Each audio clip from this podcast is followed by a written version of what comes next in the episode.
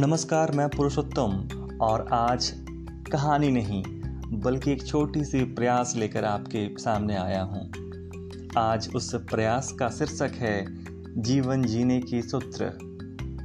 और इसके लेखक हैं नीरज कुमार तिवारी। तो आइए, जीवन जीने की सूत्र आखिर है क्या, आपको बताने का प्रयास करते हैं। दुख या परेशान करने वाली स्थितियाँ। किसके पास नहीं। ज़ाहिर है, आपके पास भी होंगी। मेरे पास इससे निपटने का एक अचूक उपाय है। आप ठठाकर हंसिए। इससे विपरीत परिस्थितियाँ दूर तो नहीं होंगी, पर आपको पता चल जाएगा कि बिना किसी कारण के भी खुश रहा जा सकता है। हंसता हुआ और हंसाता हुआ आदमी अपने आसपास के वातावरण को सजीव बना देता है। लेकिन इसके खतरे भी अनेक हैं। हंसने वाले लोगों को दुनिया गंभीरता से नहीं लेती। यह भी परम सत्य है। अब्राहम लिंकन के दौर में एक महान सीनेटर थे, टॉम क्राविन। देश चलाने की बुद्धि, ताकत और इच्छा तीनों उनमें थी, पर दुनिया को उनकी प्रतिभा के बारे में पता नहीं चला। क्योंकि टॉम हमेशा हँसते रहते थे। किसी पवित्र मौन की बजाय उन्होंने उन्मुक्त हँसी का सम्मान किया।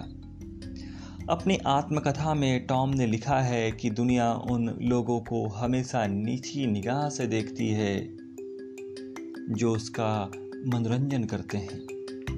आपको गंभीर दिखना चाहिए। उतना गंभीर जितना एक गड्ढा होता है। हंसने वाले को लोग अगंभीर मानते हैं और भरोसे के लायक नहीं समझते। ठीक उसी तरह, जैसे सफ़ाई करने वाले को गंदा समझा जाए, यह खेद की बात है कि समाज जैसे जैसे सभ्य होता जा रहा है, हमारे जीवन से हँसी गायब सी होती जा रही है। सभा, गोष्ठियों, महफिलों, पार्टियों में सभ्य आदमियों के हंसने के तरीके तय हो गए हैं।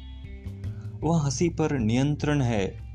आदमी हंसता भी है तो काफ़ी नपा तुला कहते हैं सिर्फ़ असभ्य आदिवासी और बच्चे खुलकर हँसते हैं। लेकिन इन्हें मामूली नहीं समझा जाए। इनके पास ही जीवन जीने की असली सूत्र है। धन्यवाद।